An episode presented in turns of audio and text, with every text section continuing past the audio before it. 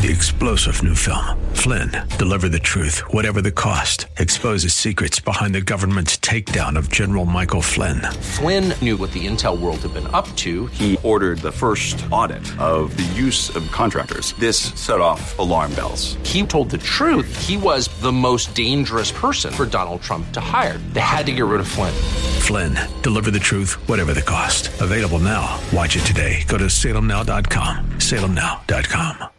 TBN Pinellas Park, W262CP Bayonet Point. Brought to you by Moss Nissan. Simply the portions of this hour have been pre recorded for broadcast at this time. Odyssey. The following program was pre recorded for broadcast at this time.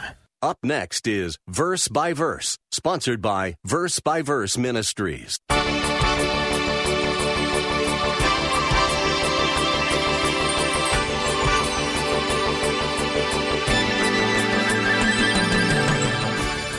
Notice as we look back at chapter 2, verse 16, he puts it this way Nevertheless, knowing that a man is not justified by the works of the law, but through faith in Christ Jesus, even we have believed in Christ Jesus, so that we may be justified by faith in Christ and not by the works of the law, since by the works of the law no flesh will be justified. Now, I don't know how Paul could have said it any clearer than this. That is pretty straightforward, isn't it? Martin Luther wrote a poem that I don't have time to read in its entirety, but here are the first two and the last four lines. I do not come because my soul is free from sin, and pure, and whole, and worthy of thy grace. I do not speak to thee because I've ever justly kept thy laws, and dare to meet thy face. And then it concludes, I know that though in doing good I spend my life, I never could atone for all I've done. But though my sins are black as night, I dare to come before thy sight because I trust thy Son. In him alone my trust I place. Come boldly to thy throne of grace, and there commune with thee. Salvation sure, O Lord, is mine, and all unworthy. I am thine, for Jesus died for me. Hello and welcome to Verse by Verse with Pastor Steve Kreloff of Lakeside Community Chapel in Clearwater, Florida. Today, Pastor Steve is beginning his second message in a series from Galatians chapter 3 about the purpose of God's law. While the law does serve a purpose, that purpose is not that we should seek salvation by following it. Today, we'll see that the Apostle Paul pointed out three reasons for that fact. Let's listen as Pastor Steve begins. Let's open our Bibles once again to Galatians chapter 3. Galatians chapter 3 and I want to read to you starting at verse 15 until verse 22. Brethren, I speak in terms of human relations, even though it is only a man's covenant. Yet, when it has been ratified, no one sets it aside or sets conditions to it. Now, the promises were spoken to Abraham and to his seed. He does not say, and to seeds, as referring to many, but rather to one, and to your seed, that is Christ.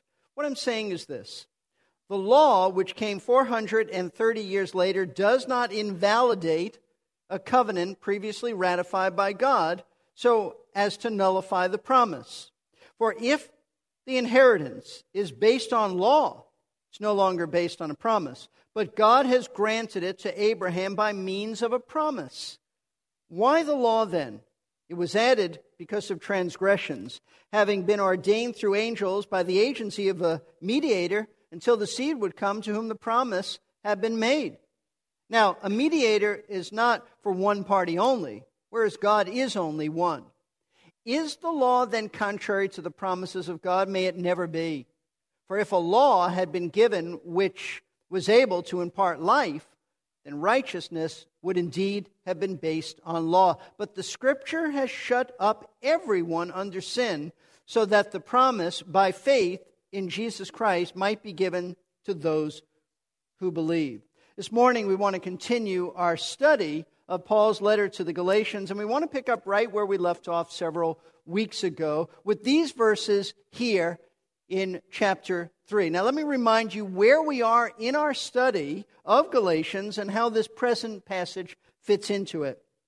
As you recall, the primary message of this epistle is that salvation is by faith alone in Jesus Christ, without any mixture of law added to it. Salvation is by grace through faith in Christ alone.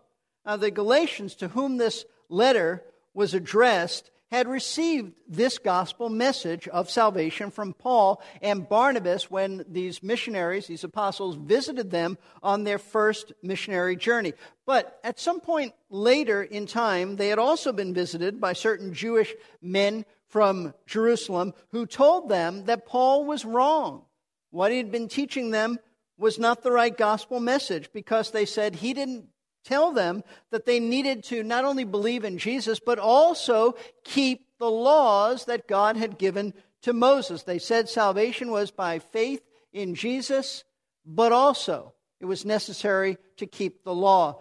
And they also undermined Paul's teaching about grace alone and faith alone in Christ for salvation by attacking his credibility by saying that he was not a true apostle. He was a fake. He was a fraud. He wasn't like the other 12 apostles and therefore, he was preaching a false, man made, invented message. And that's why Paul takes most of chapters 1 and 2 to defend his apostleship by arguing that Christ had not only called him into the ministry of an apostle, but also that the Lord had revealed himself and the very message that he was preaching, the message of salvation by faith to him. He said, It's not my message. Christ gave me this message. And therefore, he said, I am just as much an apostle as the 12 other apostles who reside in Jerusalem. The only difference being that Paul's focus of ministry was towards the Gentiles, and the other apostles' ministry focused primarily on Jewish people. But therein lay the reason why Paul was so criticized by these Jewish teachers and others from Jerusalem because in ministering to Gentiles who, unlike Jewish people, had not been raised to observe any of the laws of Moses, wasn't part of their culture, Paul always made sure that these Gentiles understood they didn't first need to become Jews before becoming Christians. They, they didn't need to keep any of the Jewish laws. They didn't need to be circumcised. They didn't need to keep kosher food. They didn't need to observe the Sabbath. They didn't need to keep any of the rituals. They were saved by faith alone in Christ alone. Paul made it very clear to them that that's the way of salvation without any law keeping or good works involved. In fact, notice as we look back at chapter 2, verse 16, he puts it this way Nevertheless, knowing that a man is not justified by the works of the law, but through faith in Christ Jesus, even we have believed in Christ Jesus, so that we may be justified by faith in Christ and not by the works of the law, since by the works of the law, no flesh will be justified. Now, I don't know how Paul could have said it any clearer than this. This is perhaps the clearest statement in all of Scripture that justification, which simply means that God declares a man legally righteous, justification is only on the basis of faith in Christ, apart from any works of the law in any way. And by way of application, this principle is teaching us that no one is saved today because they were baptized in water or they've kept certain sacraments, as the Roman Catholic Church teaches, or because they observe the Sabbath day as holy and eat only Old Testament kosher approved food, as certain Messianic Jews teach, or because they perform any sacred observance, as so many religious organizations teach. Justification comes only by the means of God's grace, which is his undeserved favor. It's through faith in Christ Jesus and his substitutionary death on the cross. That's precisely, folks, the reason why Paul wrote this letter. His objective was to win back the Galatians, to reconvince them that the message they heard from him at the beginning, that's the right message. It didn't change, and they shouldn't have changed. Salvation is not by the works of the law, but through faith alone in Christ. And so, as Paul enters what we call chapter 3, the apostle argues along two lines, hoping to persuade the Galatians to return to the gospel. First, he argues along the lines of their own experience. Their own experience ought to teach them that salvation is by grace. Notice verses 1 and 2. He says of chapter 3 You foolish Galatians, who has bewitched you before whose eyes Jesus Christ was publicly portrayed as crucified? This is the only thing I want to find out from you. Did you receive the Spirit by the works of the law or by hearing with faith?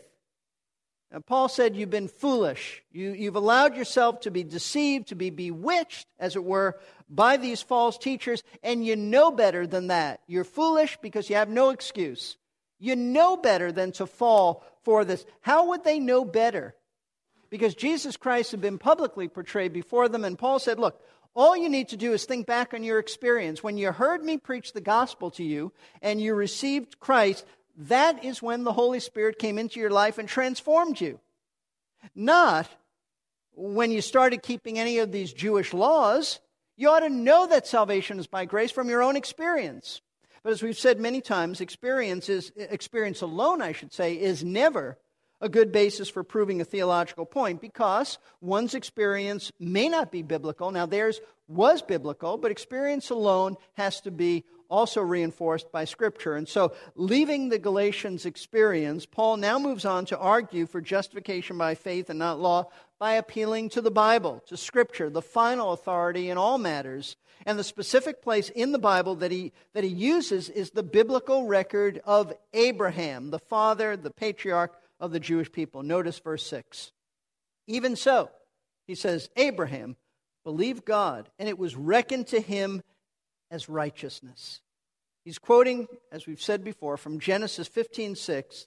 And Paul does this to present the fact that Abraham was justified by his faith, not by anything he did. Abraham simply believed God's word that God said, I promise you that you will have a son out of your own body. And on the basis of his faith that God would keep his word and do exactly what he said he would do, Abraham was justified. He didn't have to do anything, he just believed. He believed what God said he would do. But it wasn't only Abraham who was saved this way, as if Abraham's salvation is unique, it's special, it's not unlike any, anybody else's. No, Paul goes on to make the point that Abraham was the model for all of us.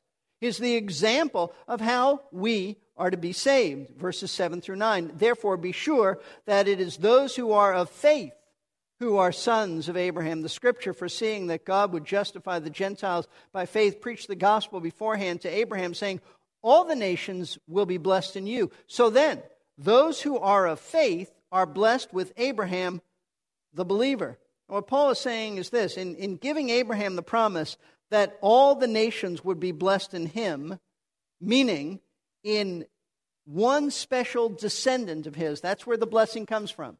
From you, Abraham, one will rise up who will be the blessing to all the nations. That one is Jesus Christ. God was letting us know that his plan from the very beginning, his plan for the gospel, was always to justify Gentiles, not restricted to, to Jews. And they were to be justified the same way that Abraham was justified by simple faith. And so we become Abraham's spiritual sons and daughters, not by being born into a Jewish family, but by trusting God the same way that Abraham did. He just believed. Now, this was completely contrary to everything that the Galatians had been told by the Judaizers, those men who were from Jerusalem. We call them the Judaizers because they said you first have to be Jewish in order to become a Christian. These men had stressed to them that Paul was wrong that they did need to keep the Jewish laws in order to be justified. And so, note this since the keeping of the law was so paramount and so critical to the Judaizers uh, and to the Galatians at this point, Paul decides at this point in his letter to shift his attention away from Abraham's justification by faith in order to explain to the Galatians why it is impossible for them or anyone else to be justified by keeping the law. It's an impossibility. And in doing so, Paul has, frankly, some very negative things to say about the law of Moses. Things that, that the Galatians had never heard before. Certainly the Judaizers had never heard this before. For example, the first negative thing Paul says about the law is that the law of God demands absolute 100% perfection all the time. Otherwise, it places an individual under the divine curse of God. It means judgment. Verse 10 For as many as are of the works of the law are under a curse. For it's written, Cursed is everyone who does not abide in all things written in the book of the law to perform them. What Paul is saying in this verse, which is actually a quote from the, from the law itself, Deuteronomy 27 26, is that the law requires perfect obedience all the time. And that even to slip up once brings with it a curse of divine condemnation. So, yeah, you want to be justified by the law, all you have to do is keep it all. See, God considers his law one complete unit, one entity, not a bunch of miscellaneous parts thrown together. So, if we break one law, we've broken the entire law. That's how God sees it. And that's the point that Paul is making because he wants the Galatians to understand that far from justifying a sinner, the law of God actually condemns him. It doesn't justify him, it condemns him. It curses him. Even the best of men, because even the best of us can't possibly live up to the high standards of the law. Our sinful hearts and natures won't allow us to live up to these standards because all of us, without any exception, are rebellious, stubborn, self centered individuals bent on doing whatever we think benefits us, regardless of how it affects God or anybody else. Now, the second negative thing that Paul said about the law is that it never claimed to be the means of obedience. Judaizers said it did. Paul proves from Scripture it, it never did. On the contrary, Scripture has always taught that justification comes about by faith, never by keeping the law. Now, he has used Abraham as the model for this, but now he quotes from another passage of Scripture. Look at verse 11. Now that no one is justified by the law before God is evident. For, and now he quotes from Habakkuk 2 4, the righteous man shall live by faith. And the point that he's making here is that Scripture teaches that God's justified ones are characterized by living by faith in Him. In other words, in contrast to unbelievers, true believers live their lives by faith. It doesn't mean that they always are living by faith, it means generally speaking. It's characteristic of their lives. There, yes, there are bumps in the road where we forget these things. But in general, a true believer lives by faith. They trust God in the midst of the most disturbing and difficult and distressing times of life. That is to say, that faith is the way of life for a true Christian. He is saved by faith, he lives by faith, and not by trying to earn his way into heaven by being good. The third negative thing Paul says about the law is that the principle of law keeping is completely different from the principle of faith. They are opposites. Verse 12. However, the law is not of faith. On the contrary, he who practices them shall live by them. The point that Paul is making here is that faith and law are incompatible as the grounds of salvation. See, faith says, rely on God for what he has done in Christ. That's what faith says. Trust God, rely on him for what he's done in, in Christ. But law says, no, rely on your own efforts, yourself, so as to try to merit and earn God's favor. In other words, Paul is saying you can't mix grace and law for salvation, which is precisely, folks, what the Judaizers were teaching. Because grace and law are two contrasting principles. One says, done in Christ, the other says, do all you can. And so, now pay close attention to what I'm about to say.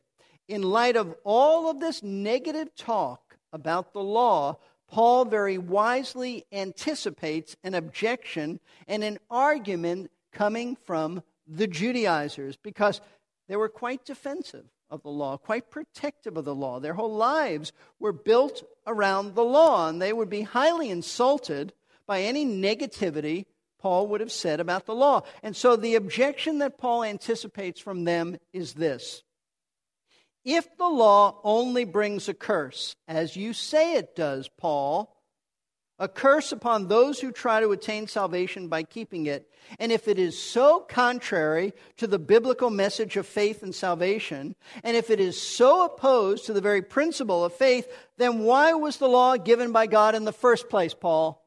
Tell us why.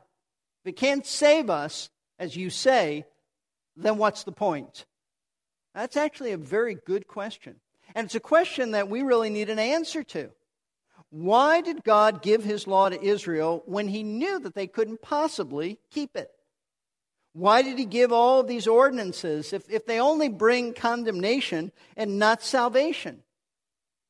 Why did God lay down Ten Commandments that demand that we obey his holy standards when he knew that our sinful hearts would rebel against every one of those commandments and we would break them inwardly, certainly, and many times outwardly? What the Judaizers wanted to know is this what's the purpose then of the law? If, as you say, Paul, it can't save us. Now, Paul knew that this was on their minds. How did he know this? He knew that his opponents were thinking this way. Remember this, as we've said before, it would appear, based on Acts 15, that these Judaizers were former Pharisees who came to at least believe that Jesus was the Messiah. They were not converted men, or they would never say that you had to be saved by the law. But these were former Pharisees who claimed that they were Christians, were actually part of the church at Jerusalem, but they were former Pharisees. Now, Paul was a former Pharisee. And as a former Pharisee, Paul had been trained and raised just like these men. He knew what they were thinking, he knew the disciplines of their training, he knew how their minds operated. And so, in this next section of Galatians, Paul, knowing how they were thinking, answers the Judaizers' objections to all of his negative talk about the law by teaching the Galatians and us God's purpose in giving his law. Now, it's going to take us a few weeks to work through this section, but it is a most rewarding section of Scripture because this passage in the Bible is going to affirm to us some really important truths that affect us daily. For one thing, we're going to see God's character affirmed that he is, he is a God of truth, He is a God who keeps His word. You'll also learn why, why salvation has to be by faith alone can't possibly come on the basis of anything that, that we do.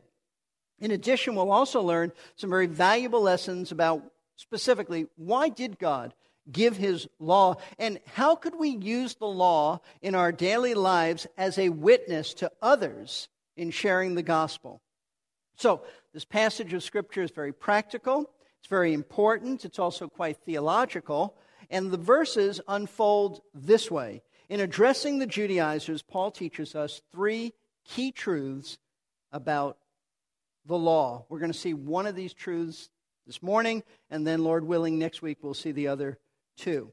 And the first truth that Paul reveals about the purpose of the law, which is actually, keep this in mind, it's really a statement on what the purpose of the law is not, more than what the purpose of the law is. Next week, we'll look specifically at the purpose of the law. But this first truth we're going to look at is really what, what the purpose of the law is not, what it was not intended to do, what it can't do. The first key truth is this God never intended the law to supplant or replace the message of salvation by faith. God never intended his law to replace the message of salvation by faith. Here's how Paul develops this. Verse 15. Brethren, I speak in terms of human relations. Even though it's only a man's covenant, yet when it has been ratified, no one sets it aside or adds conditions to it. Now, with this statement, Paul, notice there's a change of, of tone. He calls them brethren. Remember how the chapter began. You didn't call them brethren, call them foolish, call them bewitched. Now he refers to them as brethren, brothers and sisters, because he considers them true, though misled believers. And as brethren, he wants to teach them. He wants to reason with them about something important concerning the covenant and the promise that God gave to Abraham. Specifically, that part of the promise which involves the blessings of salvation that we have in Christ. Faith in our Messiah has always been God's means of redeeming us. If we think that we can earn salvation, well, we don't understand the magnitude of our sin or of God's impossibly high standards. Pastor Steve Kreloff will have more on the purpose of God's law on our next verse by verse. Thanks for listening. Pastor Steve is the teaching pastor at Lakeside Community Chapel in Clearwater, Florida. If you'd like to visit Lakeside, the address is 1893 Sunset Point Road. You can get more information online at lakesidechapel.com or call the office at 727 441 1714. That's 727 441 1714 or online at lakesidechapel.com. As a faith ministry, verse by verse depends on God's provision through His people. If you'd like to help with our expenses, we try to make it easy through the giving page found at versebyverseradio.org. We are very thankful for and to our generous listeners who participate financially with us. May God richly bless you. Also, on our website, you can make use of our message archive, where you can stream or download any of the hundreds. Three star general Michael J. Flynn, head of the Pentagon Intelligence Agency, knew all the government's dirty secrets. He was one of the most respected generals in the military. Flynn knew what the intel world had been up to, he understood its funding. He ordered the first audit of the use of contractors. This set off alarm bells. The explosive new documentary, Flynn, Deliver the Truth, Whatever the Cost, and covers the facts behind this scandal. Flynn told the truth. He was the most dangerous person for Donald Trump to hire. I find out the worst enemy that I'm going to face in my life is right here in America. They took my assessment and they wanted me to change it. And I was like, I'm not changing it. They had to get rid of Flynn. With in depth interviews, archival footage, and never before seen personal records of the man behind the headlines. I just felt like I was drowning. Flynn, deliver the truth, whatever the cost. Available now. Watch it today. Go to salemnow.com. Salemnow.com.